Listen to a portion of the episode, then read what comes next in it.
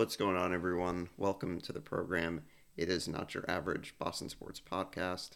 I'm your host, Garrett Hayden. Today, got a lot of stuff to get to. Very exciting. Uh, first and foremost, Happy New Year to everyone. I uh, want to wish a happy and healthy 2022 to everyone. Um, got a lot to get to today. Bruins are back uh, playing hockey games. Uh, Patriots have clinched a playoff berth. Um, you know, Celtics are just the Celtics, but a lot to get to today. Um, as always, you can follow the Facebook page and the Twitter page. Uh, you can also uh, follow, uh, listen, uh, like whatever you do on uh, Apple Podcasts and on Spotify. You can feel free to leave a uh, review on Apple Podcasts if you feel so inclined. Um, so I think we'll just get into it today. Plenty um, of Patriots to get to. Uh, the good news is the Patriots are in the playoffs uh, after a uh, one year hiatus, if you will.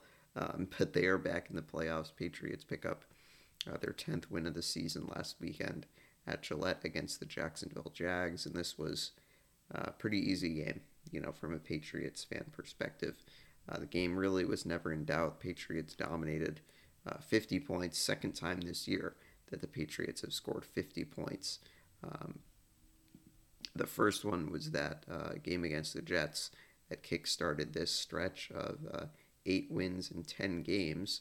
Patriots also obviously snapping the uh, two-game road losing streak, um, or two-game losing streak that they had uh, with losses to the Colts and the Bills. So um, the good news is the Patriots really seem to bounce back and really seem to be right back on track with the team that we saw win seven straight. And look, it is the Jacksonville Jaguars. They are, you know, uh, probably going to have the first pick in the NFL draft. So it's not exactly a team that, you know, you look at and say, wow, like this was a great team that you beat. It wasn't a great team that you beat, but at the same time, you only work with the games that you have in front of you. And I think the Patriots very obvious going into the game, win and clinch a playoff berth, and the Patriots were very comfortable. And I think it was good to see that Mac Jones had a great bounce back performance, even though it's against a bad team. You know, I think, uh, as we said last week, you know, I think anytime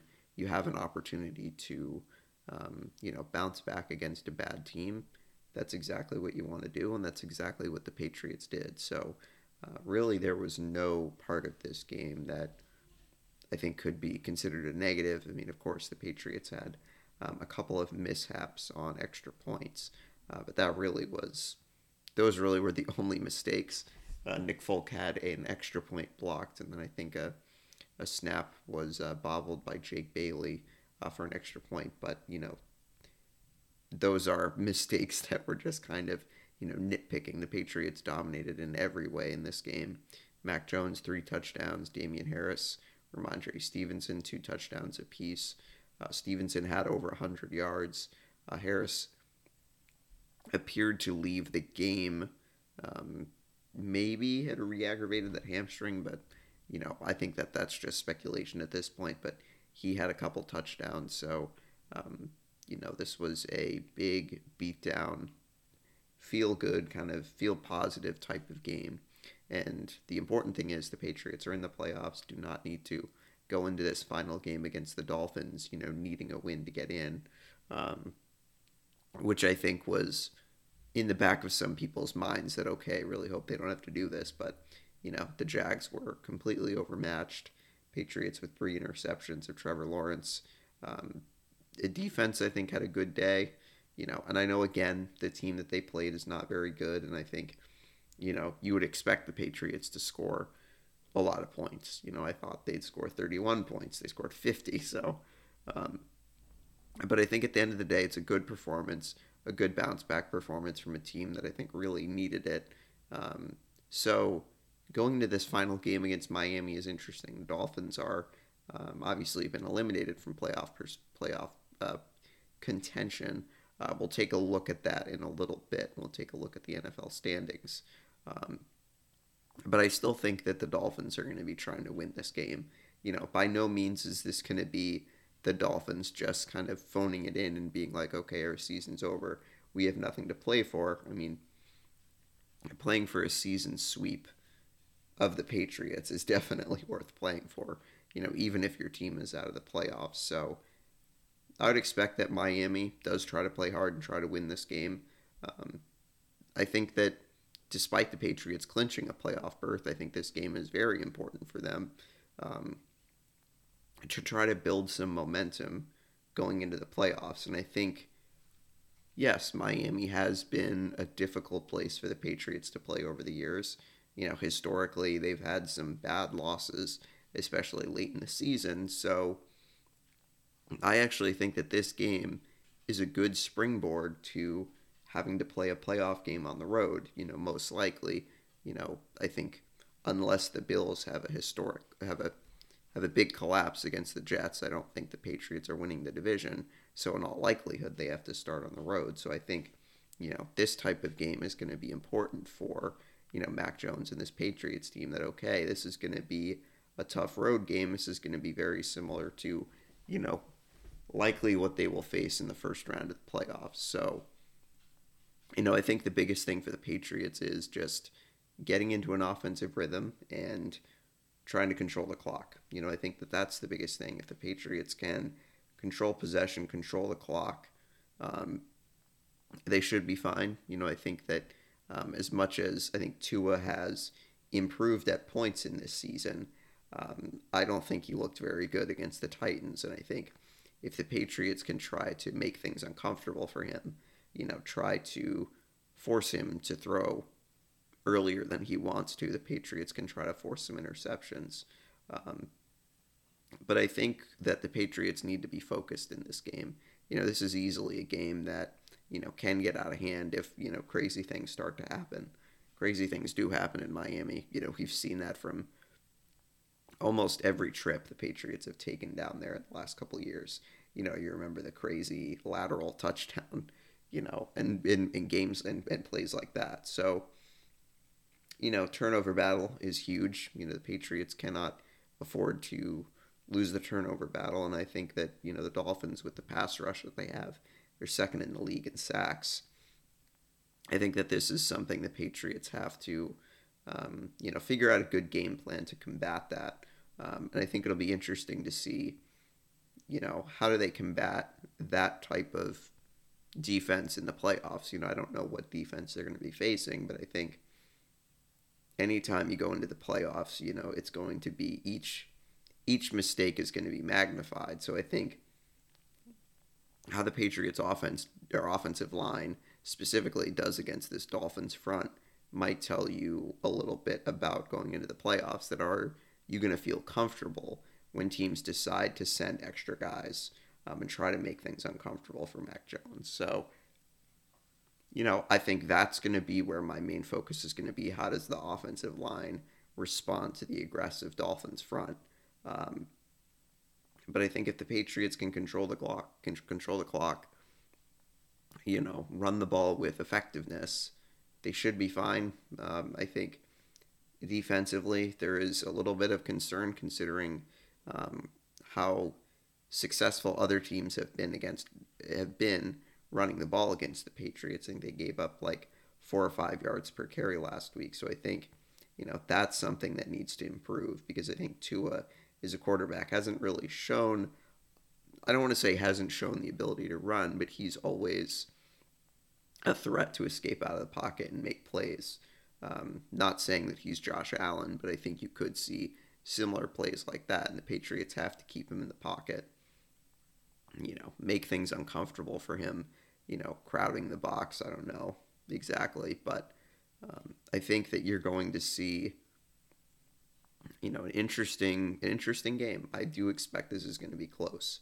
Um, I don't expect that the Dolphins are going to be, you know, lying down and making this easy. Um, so I do like the Patriots. I like them to win 28 to 21, something like that. I would expect that um, I don't expect this goes down to the last possession, um, but I think that the Patriots may do better in Miami this time around.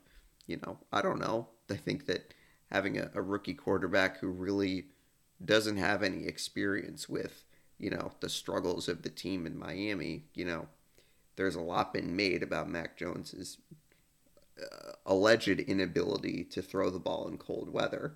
Um, not that I believe something like that, but there could be something to be said for going down to Florida. It's a warm climate. It's something that he is kind of used to, I get, or I guess.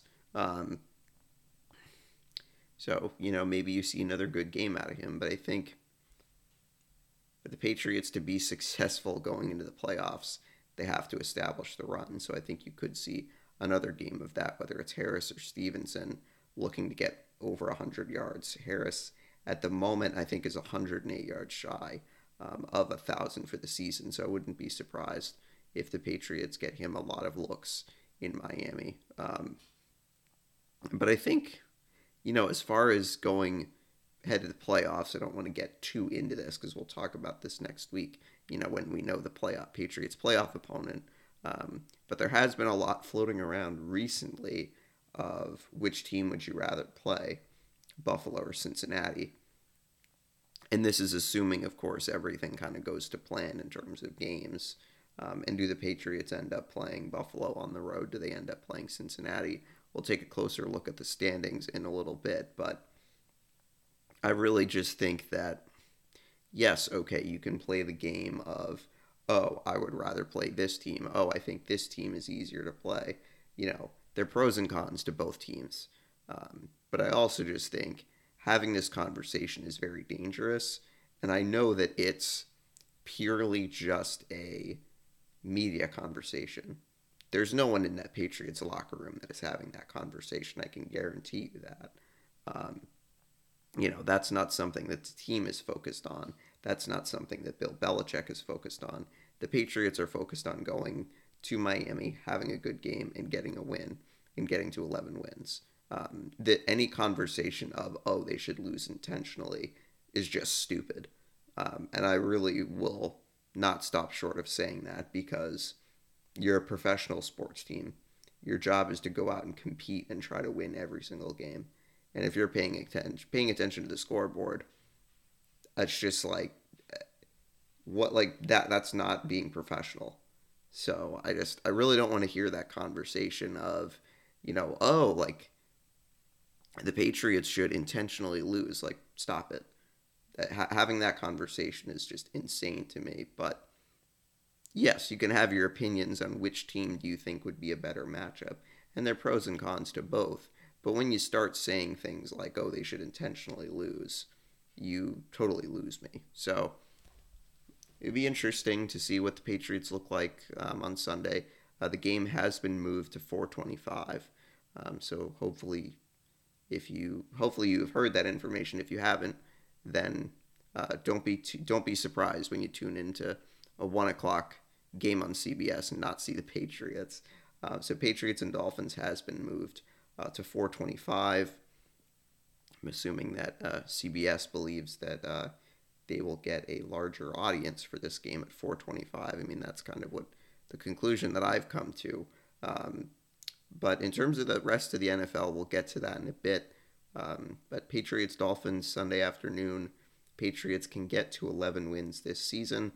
Kind of hoping they do. That was my prediction at the beginning of the season. But, you know, 10 and 6 is a great spot for this team to be in the playoffs, is a great spot for this team to be. Um, I think no matter what you think about their playoff chances, they have improved and they have greatly improved this season. You know, at least three wins better than they were last year. So, I think that it's it's it's great to be back in the playoffs as a Patriots fan. I think we do have to be careful though that no expectations are put on this team that people expect them to be better than what they are. You know, my personal opinion, I think that they have a great chance to win a divisional or a wild card road game. I do think they have a good chance. You know, whether that's against Buffalo, whether that's against Cincinnati, whoever it's against. I like their chances, but I think that any expectations of them getting to the AFC championship game, you know, I think you might want to be a little careful there, you know, not to think that this team can't make it that far.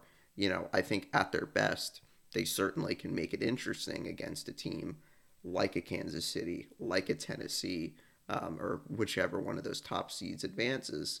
Um, but I think I know that it's natural, you know, in this city to think about our teams as championship or bust. And that's not the way it needs to be. You know, I think that you can look at this Patriots season right now and say it's been a good year. It's been a successful year. You know, Mac Jones has developed a lot better than I think a lot of us have, that a lot of us would have thought. You know, does he win Offensive Rookie of the Year? Maybe not, but I think his development has proven to a lot of us, and it should prove to a lot of us, that he was the right decision to go with um, in training camp. Honestly, the move surprised me, but it's turned out. You know, has he been unbelievable? Has he set the world on fire? No. You know, but he's given this team a chance to win every game. You know, he hasn't had his best game every single game, but I feel like most games he's given the team a chance to win. So um, that's really all you can ask for a quarterback. And I think as a rookie quarterback, it's pretty pretty remarkable what he's been able to do and what this team has been able to do. I think from uh, perspective of getting a lot of these free agent guys acclimated um, and being impact players. Not everyone has done that. I understand that, but I think you look at Hunter Henry, you look at Judon, obviously, you know, you look at a Kendrick Bourne who's having a really good season. You know, I think it's been a very good season for the Patriots, and I think um, season has gotten better than a lot of us would have thought. And sure, you know, this seven game win streak may have, you know, put the thoughts of a Super Bowl in people's minds.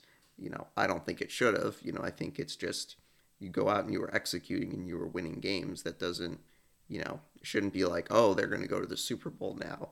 Um, but I think it tells you that the team is is on the right track with uh, the future with you know Mac Jones and some of these young rookies and some of these guys who you know haven't even really seen the field this year, but I think will figure to be big parts of the future going forward. You know, thinking about someone like a Ronnie Perkins who hasn't played this year, um, or a player like Cameron McGrone who wasn't going to play anyway this season, but I think could be a help to you next season when you kind of look at the linebacker position um, and maybe even the safety position when you look at Kyle Dugger and the season that he's had, or Adrian Phillips, who the Patriots just re signed. So, you know, I think that that could tell you that the Patriots are in good position to replace some of their, you know, veteran foundational players like Devin McCourty, like uh, um, Dont'a Hightower.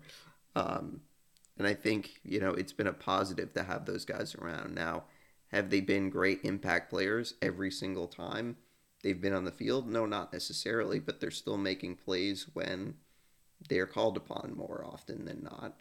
Um, and I think, you know, having them around for a leadership is great. Having someone like Matthew Slater still around, I think, is great. So there is reason to feel great about this Patriots season, you know, even at this point even not even knowing what they might do in the playoffs. So, um, looking forward to talking more Patriots.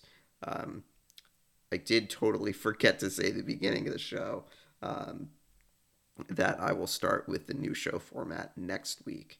Um, and we will have a guest next week. We'll, we will be previewing the Patriots' uh, playoff opponents. So, looking forward to that. So, most likely, I think you're going to see an episode on Monday, and then we'll give the next the guest Friday episodes um, on Friday, or you know, guest uh, special guest. I haven't decided what I'm gonna call you know this the the Friday guest.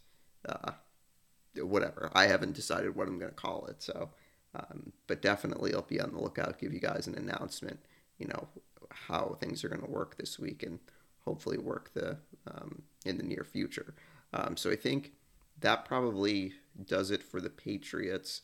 Uh, we'll get back to more NFL in a bit. The Bruins, the Bruins are back.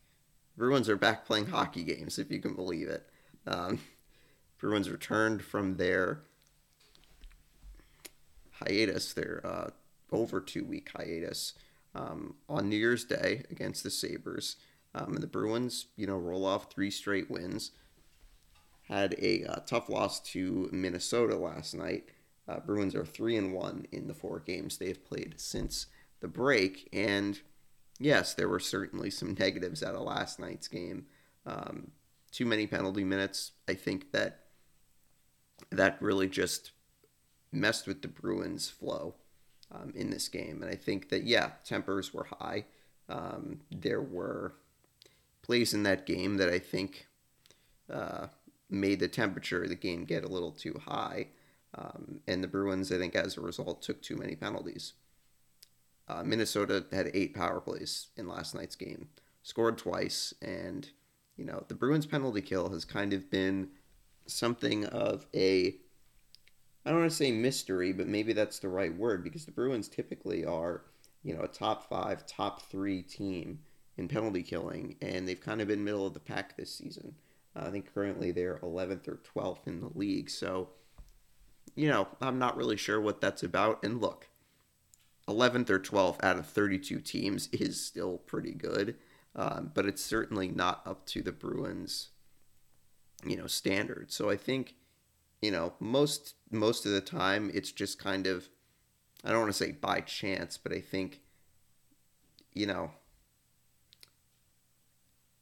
I you know when I when I watch these games and I watch their you know penalty killing, I'm not really I don't want to say I'm not watching for certain things, but I just think oftentimes when goals are scored, you know, you look at it and you're like, okay, this guy was out of position, or you know, this person was maybe not able to get the puck out of the of the of the zone. So, you know, I don't know. I think it's just something that just kind of comes and goes, um, and that's often how special teams go. You know, in hockey, that sometimes you have good stretches, sometimes you don't, and it's the same thing with power play. You know, it's funny because I remember you know last week talking about um, something to look for.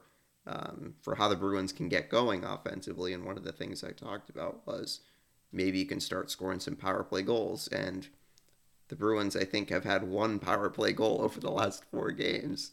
So it is kind of funny how, you know, I was thinking, okay, this is how you can easily get going offensively. The Bruins haven't needed the power play to score goals.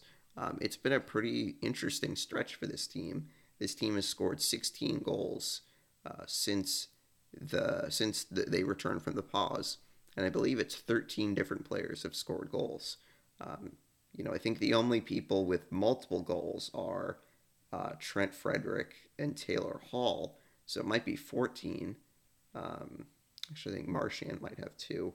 Uh, but but anyway, it's great scoring depth. It's a great sign that hopefully the Bruins are kind of over this hump of not being able to get goals from all around the lineup, and that's what they've been able to get. So you know, here's hoping that that can continue because I think that's really what this team has been missing is secondary scoring and guys being able to do that consistently. So, you know, it's been good to see. It's been good to see Trent Frederic getting some goals.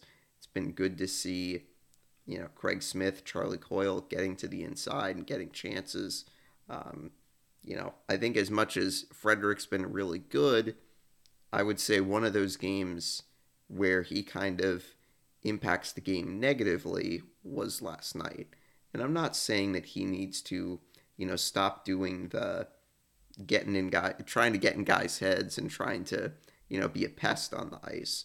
You know, I think that that can be good, but I think he needs to learn when to kind of turn it down a little bit and not have it affect the game as much because I think he kind of affected the game negatively last night a lot of people were talking about the hit that he had on Kaprizov last night, which knocked him out of the game. Now, looking at that replay, you know, and I'm trying not to sound like a biased Bruins fan, but, you know, if you look at that play, Frederic's going in for a hit, Kaprizov slips, or, you know, whatever happened there, and Frederic finishes his hit. And I think, you know, certainly could he have pulled up?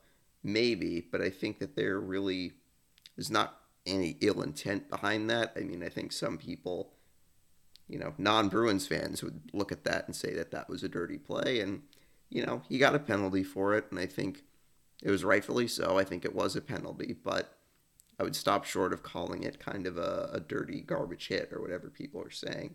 Um, but I think, obviously you want to want to see him, you know, playing his type of game.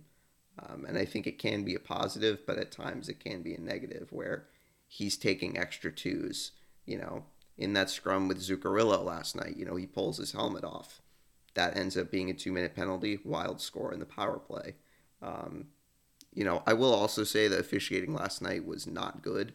You know, there were a couple penalty calls that they missed um, in favor of the, or could have gotten in favor of the Bruins, but it also happened in favor of the Wild too. So, you know, it's just a frustrating game. You know, a game where I think you got a little, the temperature got a little too hot, and the Bruins maybe were not as focused or maybe weren't able to get into a flow because they're killing penalties the whole game. So, you know, hopefully that cleans up. Um, the Bruins played a great third period, weren't able to tie the game. Um, but, you know, this is a team that needs to remain focused because, you know, this schedule, the opponents they're going to play the next two games, it's not going to get any easier. Bruins have to travel travel to Tampa Bay uh, tomorrow night and then I have to go to Washington on Monday night. And those are two very good Eastern Conference teams. So the Bruins really have to continue to try to get that secondary scoring and trying not to take uh, a ridiculous amount of penalties and being in the box for uh, too many minutes. So most, I think for the most part, though, it's been a good restart for the Bruins. They've played well. They've been able to get goal scoring from a lot of different places, you know, and I think the goaltending's been very good. You know, Ullmark, I think, has rebounded from kind of a subpar start, and Swayman's been really solid. He's been rock solid. So, you know, it's it's good that the Bruins have come off the pause and seem to be playing with a little bit more energy. Guys seem to be getting more chances. Guys seem to be, you know, capitalizing on their chances as well. So, um, the other big bit of news that came through yesterday um, is that Tuukka Rask has signed an AHL contract with the Providence Bruins. Was supposed to play this weekend, but their games with the uh, Lehigh with the Lehigh Valley, I believe, got postponed. So he unfortunately will not be able to play for Providence this weekend. It may push back his, you know, call up to, or eventual call up to the Bruins and you know contract with the Bruins. I mean, I think most of that contract stuff is just semantics, and you know he'll be up with the team in the next couple weeks. Um, there was, I think, some whispers of him maybe playing for um, a different minor league team, like an ECHL team. I'm not sure what who the Bruins affiliate of that would be, but you know, I think the idea is just to get him used to game action before he comes up to Boston and you know get some uh, NHL NHL games under his belt. So, you know, I think this has been something that's been talked about obviously for months when is Tuukka going to come back? What's the goaltending situation going to look like? And I think, you know, the answer is pretty simple to me, and I think it's pretty simple to a lot of people that, you know, once Rask is ready, he then becomes kind of your your one A, if you will, or one B. You know, just becomes one of your top two goaltenders, if not your top one. Um, and Ullmark stays in Boston, and you know Swayman goes down to the AHL. Now I think you know, it is fairly obvious, you know, Swayman is still young and or hasn't played enough games to be considered kind of a or he has played like fewer amount of games so that he can uh, be exempt from waivers and so the Bruins can send him send him down can bring him up without having to pass him through waivers so you know obviously the Bruins aren't going to drop Ullmark down because then he would go into waivers, and some team would certainly claim him. So I think rather than keeping three goalies on the roster, you're going to see Swayman get sent down. That's not, you know, a negative. I don't think that that's uh, indicative of his performance because he's been very solid. He's really been very solid ever since he got called up last year. Um, and so I think, you know, it's good for him to continue to get game action. I think that's really the most important thing um, that he gets game action and AHL, NHL. I mean, to me, it really doesn't make a difference. But you know, I think if if Tuukka Rask is just going to be signing a one year deal and is just going to be playing the second half of the year and, and and the playoffs, you know, the thinking is Swayman and Ullmark are just going to be back to being your, you know, 1A, 1B combination next year. Um, and I think also having Rask back is going to be a big positive because the Bruins' back half of the schedule is really loaded. And so, you know, having a lot of games in quick succession might actually be good for Tuukka.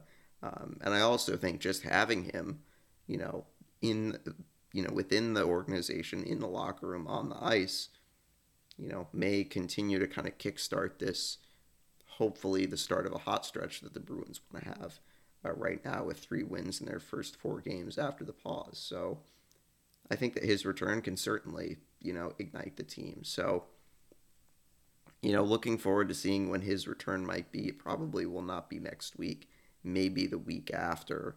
Um, the Bruins, it seemed like we're targeting January 18th for his return, but I don't know if that changes because of the lack of games um, in Providence. So, you know, the Bruins do have a pretty hefty schedule coming up.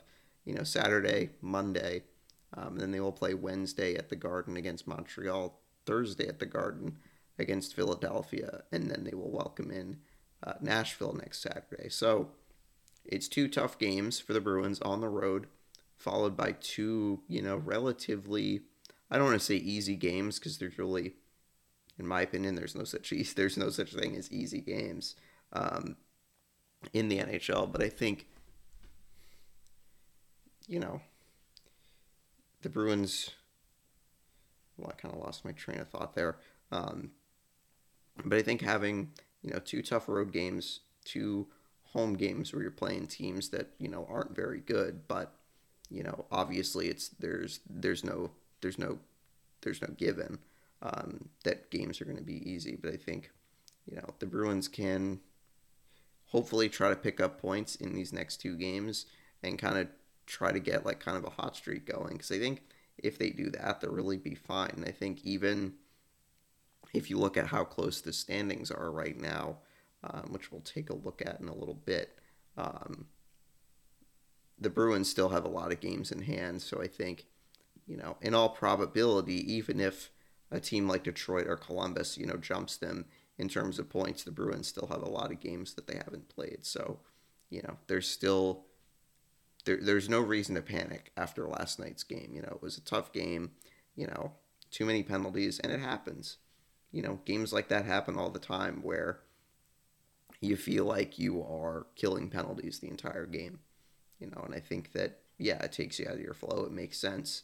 You know, if you're spending that much time a man down, you know, you're going to allow goals. I mean, I think as much as the Bruins penalty kill has not been great recently, you know, the law of averages has to, you know, count as to, you know, figure out at some point that like you can't expect to go eight for eight killing penalties in a game. I mean, that's just kind of crazy to expect that, but you know, games like that happen, and the Bruins I think can move past it, but does not get any easier with Tampa Bay and Washington. Uh, it'll be interesting to see how the Bruins can do in these uh, this game uh, tomorrow night, and then on Monday night. So both of these games are away. Then the Bruins are back home on Tuesday and Wednesday against Montreal and Philadelphia. Those are both back to back games. Or those are back to back games. Um, so I think we'll probably move on to the Celtics. Um, it's just kind of more of the same, unfortunately. Um, you know, and it's kind of similar to what we talked about last week uh, with the Celtics coming off three straight losses after losing to uh, the Bucks, the Timberwolves, and the Clippers. Uh, the Celtics surprisingly come in, uh, come back to Boston, or come into the game against Phoenix last Friday, and come up with one of their, if not their best win of the season a 123 108 win over the Suns. The Celtics were, you know, for the most part in control in this game. Um,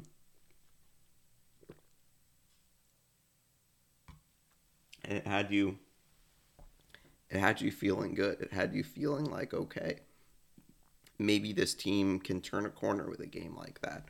Robert Williams had a triple double. the Celtics moved the ball really well, um, and then followed up with uh, a pretty not a great performance against the Magic. The Celtics kind of struggled almost all night, and then Jaylen Brown took over in the last four minutes in overtime, uh, put up a career high 50 points um, in the Celtics game, roaring back to beat the Magic uh, by five, 116 111, in which Jaylen Brown was just tremendous. I think, um, you know, it's one of those games that the Celtics were without one of their big guys, without Jayson Tatum, and Jaylen Brown goes off for 50 points and just made me think like, you know, people saying that they want to blow up this team, you know, you want to trade that guy, you know, Jaylen Brown 50 points, Jayson Tatum, you know, and you know, I know that we're backtracking and obviously some things have happened. Um, but it seemed like after that game, it was like, okay, maybe they have really turned a corner. Uh, and then the Celtics have lost two uh, very close games on last second shots. Or uh, Wednesday night against the Spurs, a um, missed layup by Jaylen Brown could have tied the game. Um, so Celtics lose by two, and then the three point loss to the Knicks last night. RJ Barrett hitting a buzzer beating three, uh, banking it in to beat the Celtics. Celtics were up uh, by 25 in this game, four games this year now that the Celtics have lost after holding uh, leads of I think 19 or more. Um, and you know, obviously, losses that look very similar to losses they've had this season um, or you know last season even you know has a lot of people you know angry and thinking that you know this something big needs to change. And i don't disagree with that. I do think that you know this is a team that needs to get its act together you know and i think it's unfortunate that you know you have a new coach a new year maybe new players and it's kind of just the same same stuff going on. But you know people saying blow it up again and I probably will repeat myself the rest of the season, but you have to have something other than just saying that. You have to have some type of plan. You can't just go into this hot take, you know, thing and just be like, oh, you know, blow it up, get rid of everyone. You know, everyone sucks, like get rid of everyone on the team. And it's like, you want to do that, fine. I'm not going to stop you, but you're going to set the team back like five years. You know, this team is literally going to go back to what they were Brad Stevens' first year, like 25 wins. I don't really think people fully comprehend what they're saying when they say something like that and what it actually would look like. Yeah, this Celtics team is not fun to watch. Yeah, this Celtics team is mediocre and it's maddening because they can win games against arguably the best or one of the best teams in the league in the Phoenix Suns and they can come back and, and lose games to, you know, the Minnesota Timberwolves, the Spurs, the Knicks, you know, teams that aren't bad necessarily, but teams that you should beat. And, you know, things can get a lot worse. You know, and I said something similar when people were, you know, complaining about how poorly the Bruins were playing. And oh my God, like it's going to be, they're going to be a mediocre team. They're going to be like this all year. And it's like, things can get much worse. You know, this Celtics team is 18 and 21. You know, maybe they'll be a playoff team, but there are worse spots to be in. You know, you could be in the lottery. You could be, you know, the the Pelicans. You could be a team that is perennially bad and is in the lottery every season. And I just think I don't again, I don't think people are comprehending what they actually are, are saying when they say things like blow it up. Jayson Tatum and Jaylen Brown are not the problem. You know, I'm not trying to say that or I'm just I'm just not going to entertain a notion that they need to break them up because they're not the problem. You know, Jayson Tatum had one of his best games of the season last night. I think had 36 points. I think had multi, had double digit assists you know, and there are a number of other plays where he's finding open guys. He's making the right play and guys aren't making shots. You know, I just feel like the two of them recently, whether they're in the game together or one person is out, one person's in, they are doing everything they can to kind of push this team over the hump and you know, it's just not working out. And obviously, there's no one big fix. I think that there are multiple things that need to change. You know, I think the Celtics, um, the Dennis Schroeder project, I think should be over. Like, I don't think he should be on the team any longer. Um, I'm not going to say sit here and sound like an eight year old and call him a ball hog, but at the same time, there was a possession late last night. Celtics are down by two. He takes the ball, drives to the basket, loses the ball. And that's a possession that Jayson Tatum or Jaylen Brown need to touch the ball. And I kind of am getting tired of him taking the ball, going inside, taking short jump shots, and missing. And hey, he's he can make a lot of those shots. He can make some layups where he just kind of beats a guy to the glass, but it's like moments like that are few and far between. You know, he's taken pull up threes and taken jumpers where yeah, they fall, but it's just like sometimes they fall, sometimes they don't. I just feel like the game, the Celtics seem to just be stagnant when he's on the floor. And, you know, you can see when this team is playing well, when they are passing the ball all around, when they're being unselfish, making plays for the next guy. But it just is maddening because they can't play like that all the time you know, and that's kind of the most frustrating thing where they are absolutely good enough to be a top four team in the league, you know, if they play the right way. And they often don't play like that, you know, and it just is crazy that they play like that when they have a lead, when things are going well, and then they just stop doing it. So, you know, I think Ime Udoka said, you know, the team lacks toughness. The team, I think, needs a, a fire lit under them. But I think, you know, I just will say no, no big help is going to come this season. You know, and that's going to be tough to hear. But I think, you know, you're not making any big grand moves in this season. You know, you probably need to trade Schroeder. I think you probably need to trade Enes Freedom. So, you know, you trade those guys, but it's like there's not going to be some big trade that the Celtics are going to make this season. They're not going to trade for Ben Simmons. They're not going to trade Jaylen Brown for for Damian Lillard as much as people want to see that happen. It's just it's going to be what it's going to be, and I think that for the Celtics as professionals need to have a little bit more pride and need to realize that okay, when we are unselfish and we're making plays for other guys, we have high assist numbers. That's when we can be successful. Um, and it just is kind of blows my mind that that can't be, you know, consistent. But I think, you know, the Celtics have had sure two inconsistent. I mean, not even two. I mean, a season and a half of wildly inconsistent play. That is not a reason to just blow the whole team up. You know, it's not like this team has been like this for five years. They haven't. As much as people want to tell you that they have, and that's what really makes me angry. And I'll just go on a rant for a second. Is these people that say the Celtics have never won anything. You know, they've not been a good team. The team has made two Eastern Conference finals in the last five years. They've gone to a game seven of the Eastern Conference final. They made the Eastern Conference final in the bubble.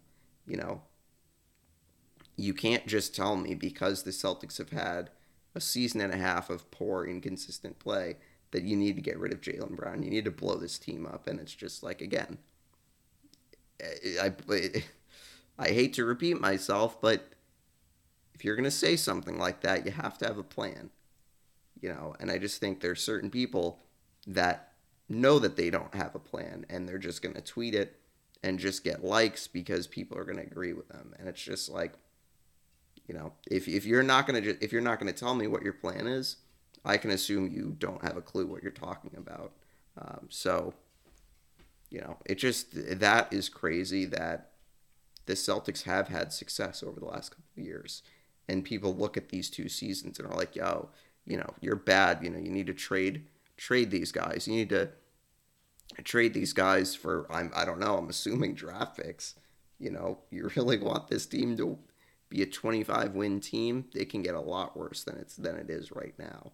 Um, so, you know, but I just think with the team on the floor and the way they're playing, it's going to be the way it's going to be. You know, they're going to win some games where they look really good. They're going to lose some games where they look, you know, good and are playing well, or they're going to lose games or they look bad. You know, I think it's just kind of going to be what it's going to be, you know, unless there is something that changes, you know, within the team, whether they can roll off six wins in a row, you know, something like that. But I, you know, guess I'd be surprised. Um, but I think, again, you know, the Celtics are a team that they struggle in close game situations. Um, and I think you know, it's just unfortunate the Celtics don't seem to have really enough guys who are knockdown shooters. They do have a couple guys, but you know, I think that with more time, Aaron Nesmith could get there. But you know, it just the the fascination with playing Schroeder in a lot of these close game situations um, is just kind of wild. That Ime Udoka continues to play him heavy minutes and look, it's not like Dennis's numbers are bad this season. They are good. You know, they are in line with some of the best numbers he's had.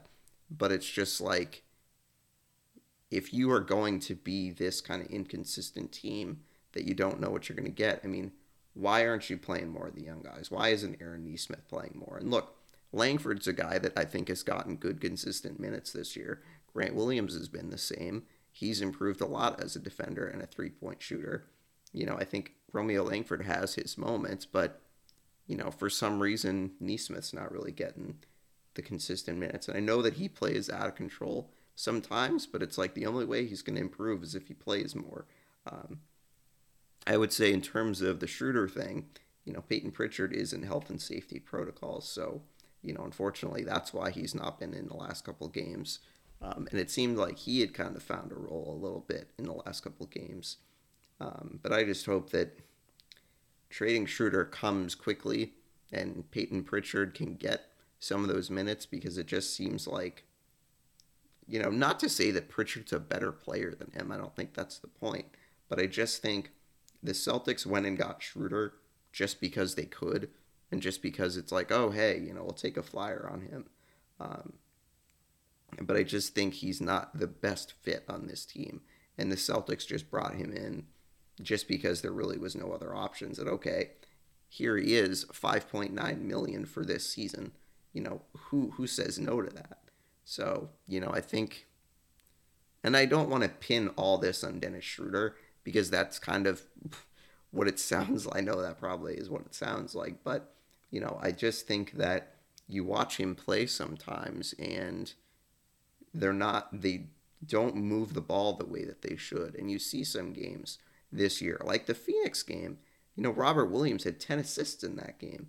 The Celtics moved the ball the whole game, you know, and it just is like they should be able to play like that all the time, you know, and not to say that they're going to become title contenders, that they're going to be the Milwaukee Bucks if they play like that, but it just at least gives you hope that, okay, if they can play this way, you know, there's something that they could do that they can play hard but all too often that's just kind of going by the wayside. And you know you're having guys like Marcus Smart who you know he struggled to hit shots last night. And it's just there's a lot of this it's hard to have him on the floor late in games because he sometimes doesn't knock down shots.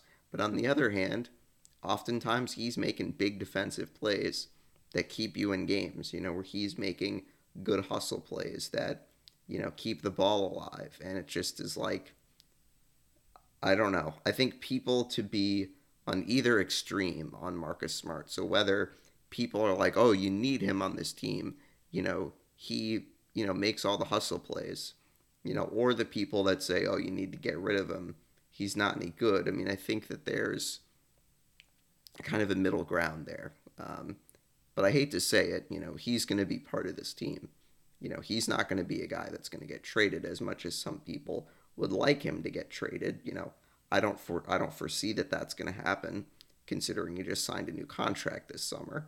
Um, but I think it's trying to surround Jaylen and Jayson with some better scorers and better shooters and guys that you can rely on. And you know, Schroeder, I think was it was a good idea to bring him in on one hand because he is a good scorer. He's a guy that can get shots, but it's just like he's not constantly driving to the basket.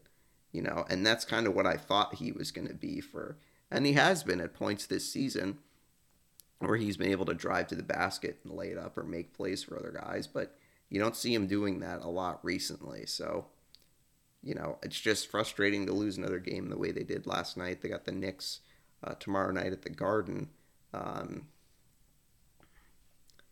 and then some games coming up. They have the Pacers uh, home and away on Monday and Wednesday. They're at home Monday and then in Indiana on Wednesday, and then they'll take on the Sixers in Philly next Friday. Um, so I think, you know, with this Celtics team, as I said, just it's going to be what it's going to be. I think that it's hard to expect anything other than this team just being inconsistent. Um, you know, I think the hope is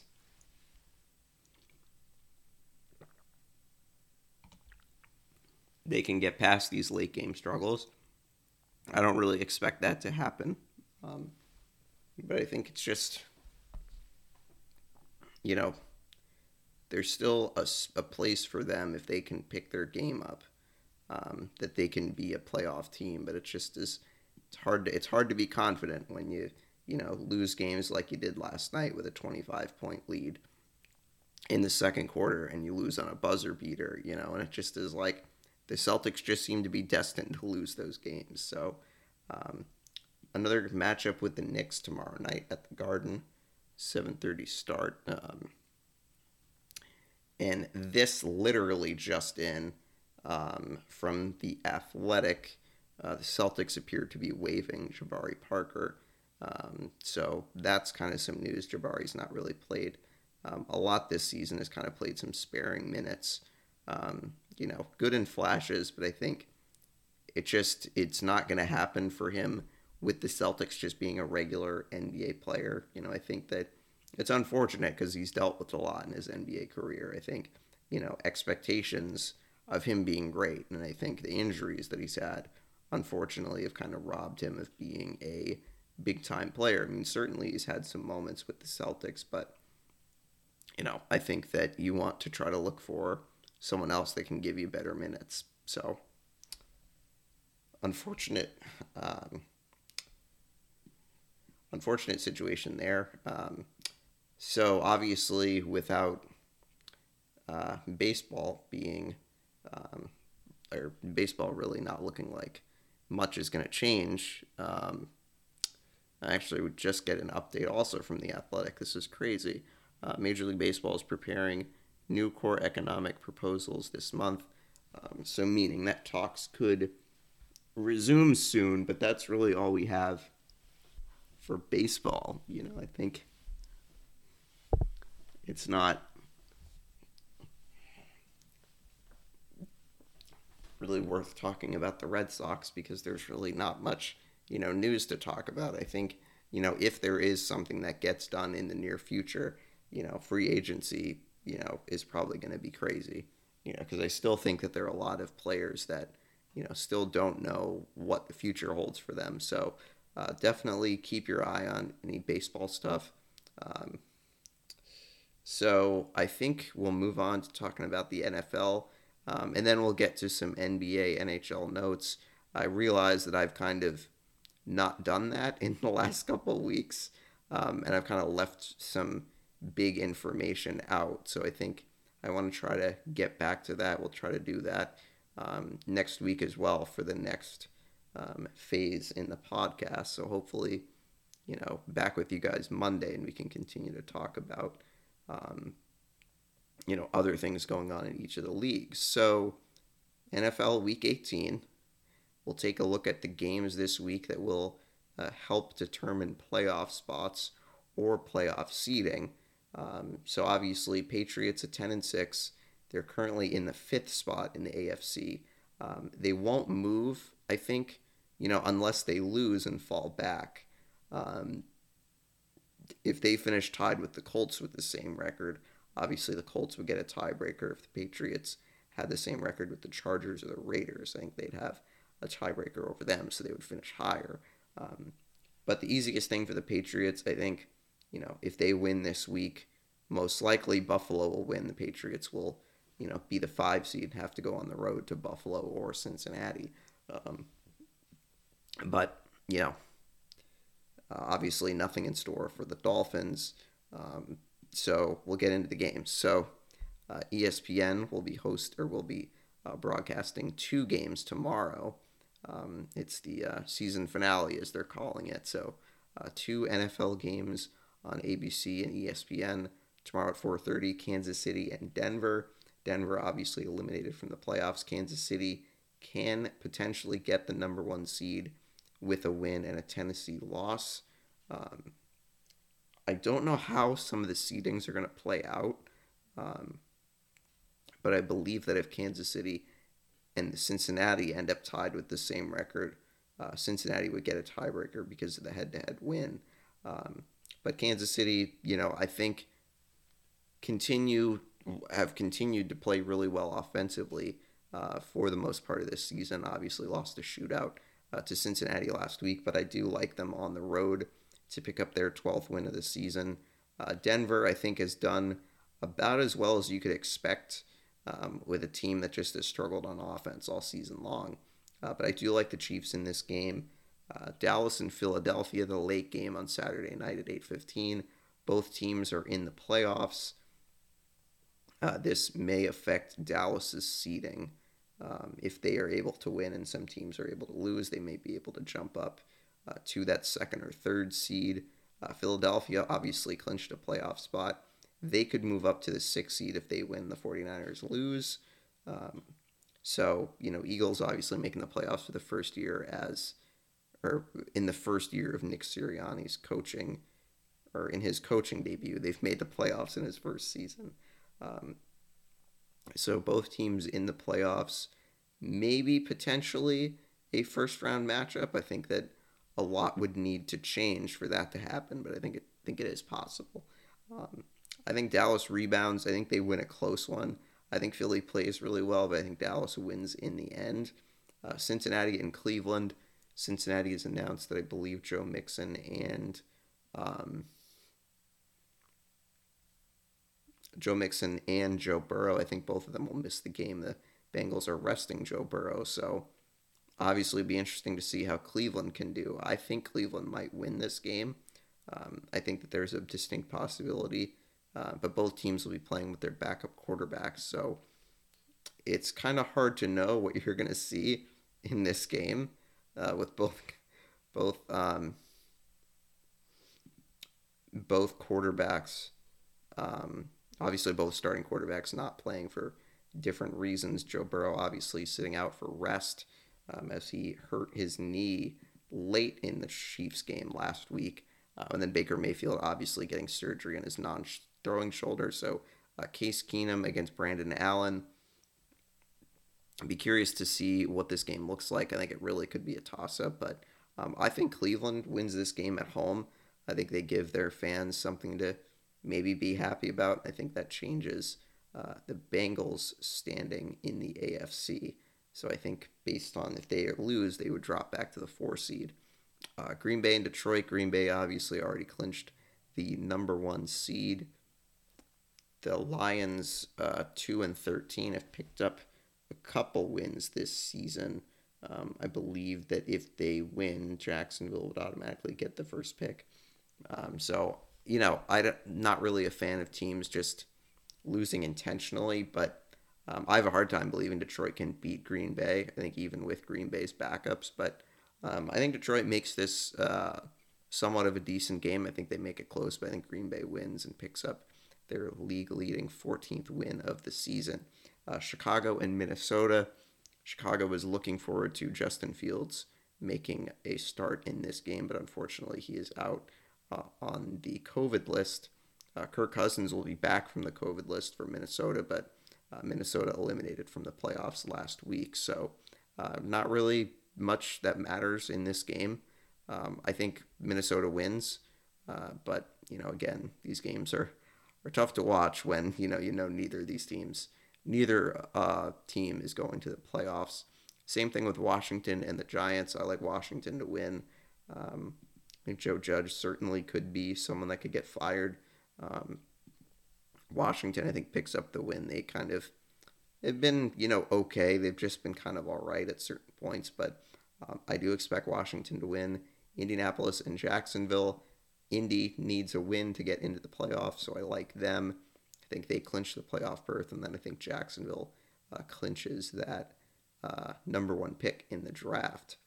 Um, so Colts obviously in the sixth spot. If they can win, they'll be into the playoffs. Some AFC games will obviously, you know, decide playoff seeding. But I think, you know, I think I see it going a, a way that I think may be helpful to the Patriots. Uh, Pittsburgh and Baltimore will play both of these teams. Uh, need a win to have any chance of going to the playoffs. Uh, potentially Ben Roethlisberger's last game as a Steeler. Uh, Lamar Jackson will be out for Baltimore in this game. Tyler Huntley will play. You know, I like what Pittsburgh did in their last game, but I think Baltimore is going to uh, beat them on the last game of the, on the last day of the season, and we say goodbye to uh, Ben Roethlisberger and his career. I don't think either of these teams are going to make the playoffs. You know, I think a lot would have to go right for either of them to make it. Um, they need a Colts loss. I don't think that's going to happen. Um, so I think both teams miss the playoffs, Pittsburgh and Baltimore. Um, Tennessee and Houston. Tennessee can lock up the number one seed in the AFC if they win. I think that that's going to happen. So I like Tennessee to beat Houston rather handily in this game. Derrick Henry may be returning in the playoffs for Tennessee, as I think he started the 21 day uh, designation or whatever. So Tennessee, obviously, if they win, they would get a first round bye. So Derrick Henry may be available for that first playoff game. Um, New Orleans and Atlanta, both teams, or Atlanta missing the playoffs. Um, the Saints are still alive if they are able to win and the 49ers lose. So I think it is a distinct possibility. Um, I do like the Saints to win on the road against Atlanta. Um, I do think this is going to be close you know, anytime you have a division rivalry in a game at the end of the season, it's going to be close. So I do like the Saints, uh, Buffalo, and the Jets. So we're into the late window with New Orleans, Atlanta, and now the Jets and the Bills. I like the Bills to win, and I think the Bills move into that third spot uh, with the win and a Cincinnati loss. Um, and then that would put the Patriots in a matchup with the Bengals, most likely. Um, and then San Francisco and the Rams. This is a game that will be very interesting. The Rams looking to hold on to that number two seed uh, based on their win against Tampa Bay and head to head. So they kind of need a win to stay um, in that number two seed. Um, and the 49ers obviously need a win to uh, stay in the playoffs.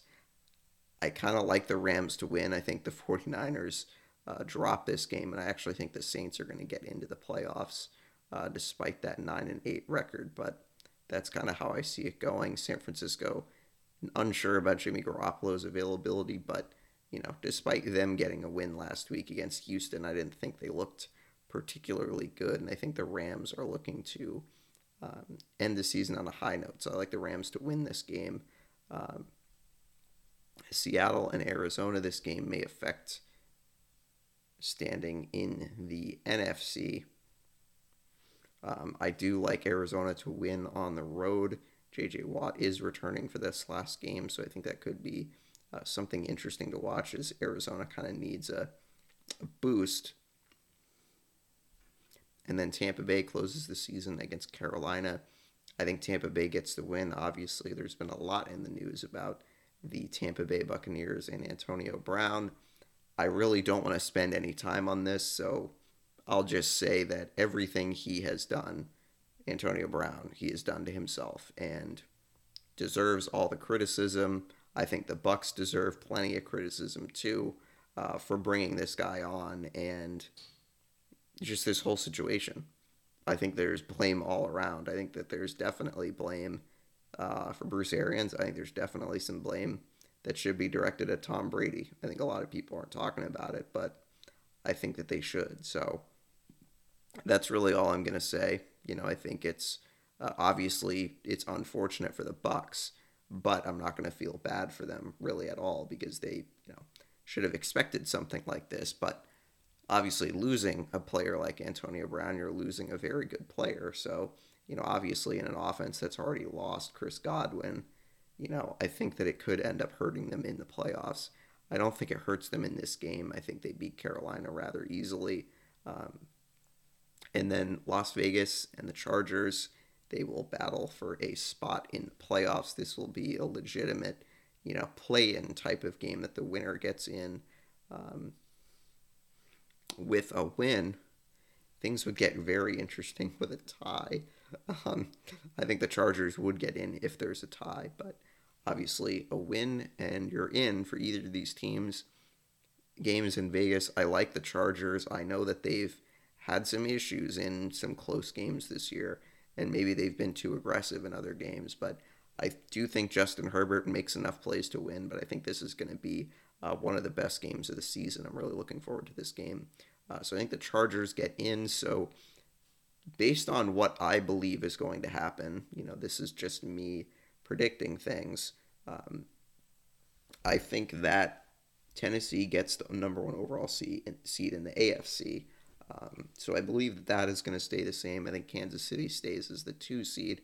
I think Cincinnati and Buffalo are going to flip flop. And then I think Colts will stay where they are.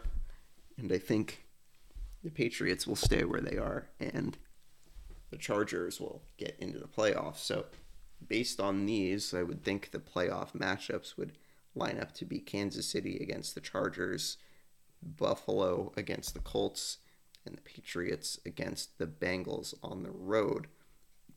And then in the NFC, I actually think things are going to stay the same for the top five teams. Green Bay, I think, remains as that number one. Uh, the Rams will clinch the two, Tampa Bay the three, Dallas the four, Arizona the five, and then I think um, Philadelphia and New Orleans will end up in the playoffs um, at nine and eight, but I think the Eagles will be that sixth spot because of the win um, against the Saints. So then, based on that, um, the playoffs would probably look something like this. It would be uh, Green Bay obviously getting the getting the bye, um, the Rams against the Saints, the Buccaneers against the Eagles, um, and then the Cowboys against the Cardinals. Some uh, interesting playoff matchups that might turn out to be.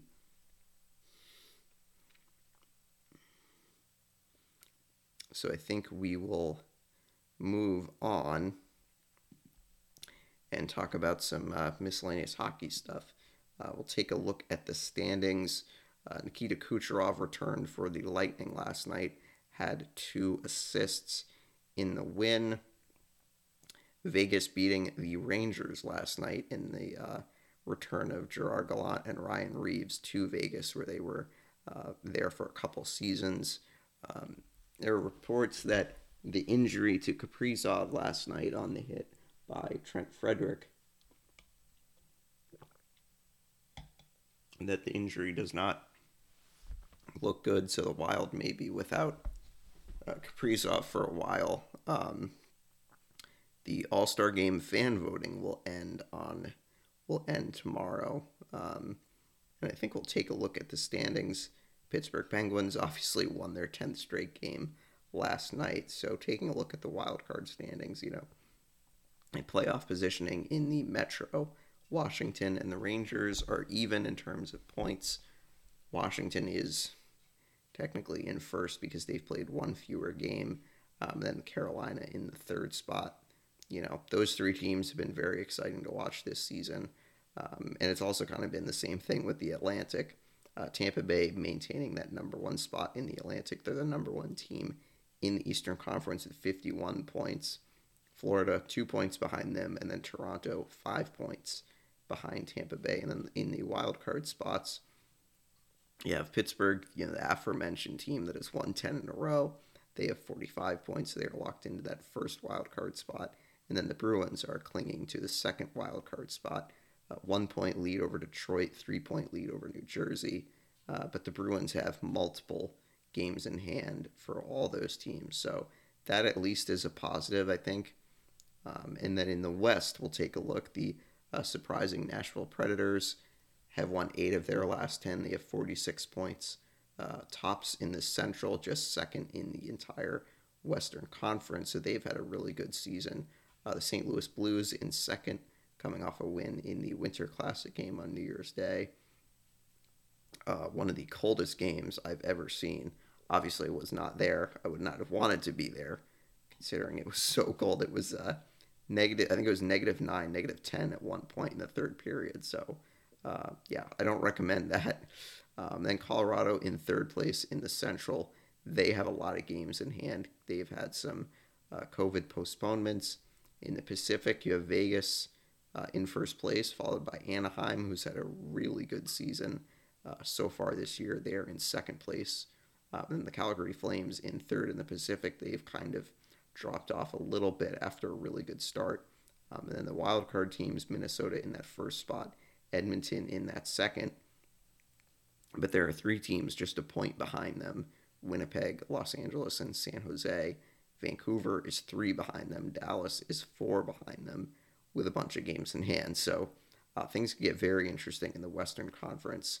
Uh, teams like LA and San Jose, I think, have, um, and Vancouver, I think, have outplayed their kind of expectation. You know, Vancouver, they were kind of left for dead a number of weeks ago, but Bruce Boudreau comes in. They've won eight out of 10. They're just three points out of the playoff spot, which is uh, kind of hard to believe considering where they were a couple of weeks ago. So, uh, good stuff there from Vancouver. A couple games tonight Calgary and Carolina at 7, Washington and St. Louis at 8. So now we'll move to the NBA. Just take a look at some uh, notes from around the league. Uh, the Suns are the first team to 30 wins after Chris Paul put up a triple double. Um, there are um, obviously updated protocols in the NBA, the NHL, and the NFL. Rudy Gobert uh, tested positive the other day, so he obviously was the first NBA player to test positive almost two years ago. Um, so we'll take a look at the NBA standings. The Chicago Bulls lead the Eastern Conference. They have won eight straight games. They are back to playing really good basketball. They have a game and a half lead over the Nets, and then two and a half game lead over the Bucks. Um, then the Heat are in fourth place, followed by the Sixers and the Cleveland Cavaliers. And then in the play-in, I guess you could say you have the Raptors in the seventh spot, Charlotte in the eighth spot, followed by Washington, who has had a big fall off recently, and then the Knicks in tenth. The Celtics are currently on the outside looking in in terms of that play in game, as are the Atlanta Hawks, um, who have been rumored to maybe be interested in Ben Simmons. Um, so, you know, Cleveland has been a pleasant surprise in the East. Uh, the Sixers won five in a row, so they're kind of back on track a little bit. Um, the Raptors have won four in a row, so they're on a good good stretch of play. They've won seven out of ten. Um, and then we'll take a look at the Western Conference. Phoenix in first place, obviously the first team in the NBA to 30 wins. Golden State right behind them at 29 and 9, just a game back. Utah is in third place in the West. Um, and then the Memphis Grizzlies have won seven in a row. They're in fourth place. Ja Morant is playing out of his mind right now. It's pretty, it's pretty wild to watch uh, how good he's been this year. So uh, the Grizzlies are on the up and up with seven straight wins. The Mavericks are two games over 500. They're in fifth with four straight wins. The Lakers have won three in a row, so they're in sixth. And then in the play in the Nuggets, the Clippers at seven and eight, and then Minnesota and San Antonio ninth and tenth, with the Sacramento Kings a half game back, and the Trailblazers a game back that play in. So uh, Jason Kidd has entered the NBA's health and safety protocols, so the Mavs will be without their coach uh, for a little bit. So uh, it'll be interesting to see what happens with the NBA in the next few weeks. Trade deadline is about a month away. Um, some games on the schedule tonight. The Spurs and the Sixers will play in Philadelphia, an ESPN doubleheader. Uh, Milwaukee and Brooklyn, that might be a worthwhile game uh, to check in on tonight. Washington and Chicago play at 8. Um, And then you have the second ESPN or second ESPN game, the second of a doubleheader, the Hawks playing the Lakers at um, almost said Staples Center, but it's actually the arena formerly known as the Staples Center, the Crypto.com. I think it's the Crypto.com Arena. I'm not sure. It actually, might be Crypto.com Center, but either way, um, it was kind of a sad thing that uh, the arena's name got changed. I know that that's kind of like it doesn't really matter, but I mean, it kind of does. You know, it probably was a similar thing when um, the old Boston Garden was, you know, torn down and they had to build a new arena. I mean, I know it's not the same thing. Um, that it's like the Lakers are just just renaming the arena. It's not the same thing as tearing down an arena, but you know, just the name and just it was kind of so synonymous with Los Angeles and with the Lakers. So um, yeah, it's Crypto.com Arena now, Crypto.com Center, whatever you want. Um, so I think we'll move on to some college sports. Take a look at some men's basketball. Take a look at the uh, top 25. Uh, Baylor still at number one. The top seven teams in uh, the AP Top 25 have stayed the same Baylor, Duke, Purdue, Gonzaga, UCLA, Kansas, and USC. Some teams that uh, jumped up a little bit this week.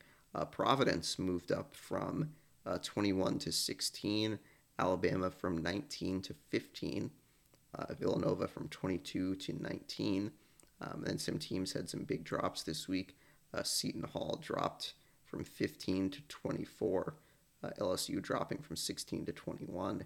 Tennessee dropping to 18. And Iowa State dropping out of the top 10 from number 8 to number 11. Um, so we'll take a look at some key games tomorrow on Saturday. Obviously, some games have been postponed. Uh, ninth ranked Auburn plays Florida Saturday night, tomorrow night at 8. Connecticut against Seton Hall tomorrow afternoon at noon on Fox. Kansas against Texas Tech, a top 25 matchup there tomorrow at 4 o'clock on ESPN2. Number one Baylor playing TCU on the road tomorrow at 5. And that's probably, you got number two Duke against Miami tomorrow night at 8. Could be interesting. And then you have uh, Tennessee and LSU tomorrow at 6. Both of those two teams ranked in the SEC. Um, and then we'll take a look at some bowl games with uh, me dropping another episode, um, starting the new uh, format for the podcast. I'll be previewing the Alabama and Georgia national championship game um, on Monday. So, unfortunately, probably not going to preview today. We'll preview it on Monday, but we'll take a look at some other bowl games that have happened since uh, we last were we last were with you. Um, obviously, Alabama crushing Cincinnati, twenty-seven to six, and Georgia destroying Michigan, thirty-four to eleven. It just is unfortunate that uh, these two games turned out to be kind of snooze fest. That I think both of the teams that won were in control pretty much the whole game. Um, you know, I think Cincinnati maybe made it competitive for a little bit longer, but Brian Robinson was just amazing in this game. 200 yards on 26 carries. Uh, Bryce Young, obviously, with three touchdowns. But I'll be honest, I don't think he looked great in this game. Obviously, I know he had three touchdowns in this game. Sorry about that. But I paused that. Uh, but anyway, um, you know, I don't think it was his best game. You know, I think that that's something that Georgia might be able to focus on. Um, obviously, he had three touchdowns, but only had 181 yards uh, on 28 attempts. So, you know, that could be something to take a look at. But I will just say, just because of the outcomes of both of these games, doesn't mean that Michigan and Cincinnati were undeserving. You know, I think that revisionist history, some that some people like to do that and like to be like, oh well, you know, these teams were good enough. Cincinnati was good enough. Michigan was good enough. Um, you know, it just Alabama has all the experience of playing in games like this. Um, Cincinnati doesn't. This is the first time they played in the college football playoffs. Same thing with Michigan. Um, you know, Alabama was really good on offense or uh, defense, excuse me. And I think, you know, Cincinnati, I think, had a chance in that first quarter, but I think unfortunately just were not able to capitalize and keep the game close. So Alabama just kind of ran away with it um, with Brian Robinson having the game that he did. So easy win for Alabama and easy win for Georgia. I was kind of shocked at how poorly Michigan played, uh, but Stetson Bennett was outstanding. I know that I, you know, made some comments about him last week, not thinking that, you know, he could be a guy that would outplay another quarterback, but that's exactly what he did. He had 313 yards and three touchdowns. Um, and that's he's going to be huge uh, in the championship game. Uh, but obviously, we'll talk about that more on Monday. Uh, Central Michigan beating Washington State uh, 24 21 in the Sun Bowl. And then on New Year's Day, you had some great games. Um, Ohio State outlasting Utah in the Rose Bowl 48 to 45. This was one of the best games that I've seen all season. Uh, CJ Stroud was awesome. Six touchdowns, almost 600 yards. Uh, Jaxon Smith-Njigba had the greatest game that I've ever seen of any wide receiver, and I'm like all time. College football, you know, NFL, high school. I mean, that was the best game that I've ever seen. So uh, that was an amazing game, 48 45. Um, Oklahoma State comes all the way back to beat Notre Dame. They were down 28 to 7. They win 37 35. Um, Notre Dame wasting a 500 yard, five touchdown game from Jack Coan. So uh, the near six woes continue for Notre Dame. Uh, Marcus Freeman coaching his first game as Notre Dame head coach. Hopefully it gets better, but uh, Oklahoma State with a great win. Uh, Baylor with a great defensive performance against Ole Miss in the Sugar Bowl. They win 21 to 7. Um, unfortunately, Ole Miss lost Matt Corral in the first quarter, um, but he I think appeared to escape any major injury. Uh, Kentucky beat Iowa in the Citrus Bowl 20 to 17. So those games still on New Year's Day, and then there was uh, one final bowl game that happened um, on Tuesday night. Kansas City beating or Kansas State beating LSU in the Texas Bowl 42 to 20, and then obviously we've got the championship game, which uh, we will talk more about on Monday. So that probably does it for college football. Um, I do want to make note of uh, the uh, news of the passing of John Madden not too long ago. Um, I just kind of, it slipped my mind, to be honest. I forgot to mention it last week, but um, I just want to say that the impact that he had on the game of football and you know, sports really as a whole uh, really cannot be possibly overstated. Um, you know, even remembering the, the Madden games, you know, we all obviously, uh, a lot of us grew up, you know, playing playing these games and you know hearing his voice, and it just is kind of like wild that you know that that video game had such a big impact on my you know life as playing video games, but also just someone being a a big sports fanatic. You know, I think that I think that if I think back to, you know, moments where I really kind of grabbed grabbed grasped onto sports,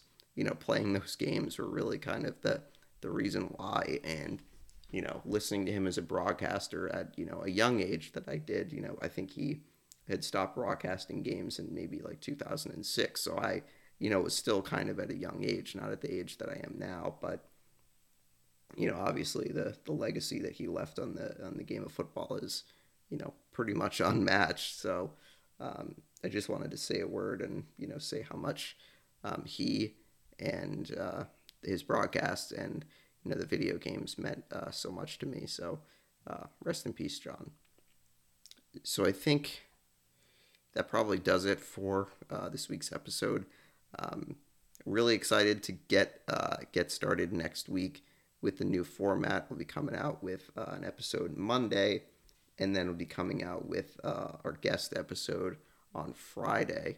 I'm to keep the guest a little bit of a secret um, until I have a time nailed down to uh, interview this particular person. So uh, we'll definitely keep you updated on the Twitter page and the Facebook page with all the things that'll be going on um, in the next few weeks as I, you know, welcome guests and we get used to this uh, new format. So hopefully uh, everyone enjoys that. Uh, so keep a lookout on the Twitter and Facebook pages. Uh, you can follow or like both of those pages. Um, you can listen on Spotify. You can listen on Apple Podcasts. Um, so everyone have a great weekend. Um, enjoy the enjoy the. I, I use the term enjoy very lightly because I know some people are not fans of the snow. Um, in terms of you know plowing and you know shoveling it out and doing all that you know fun stuff. But um, if you're one of those people that love snow, enjoy the weekend, and we'll uh, talk to you next. Talk to you again on Monday.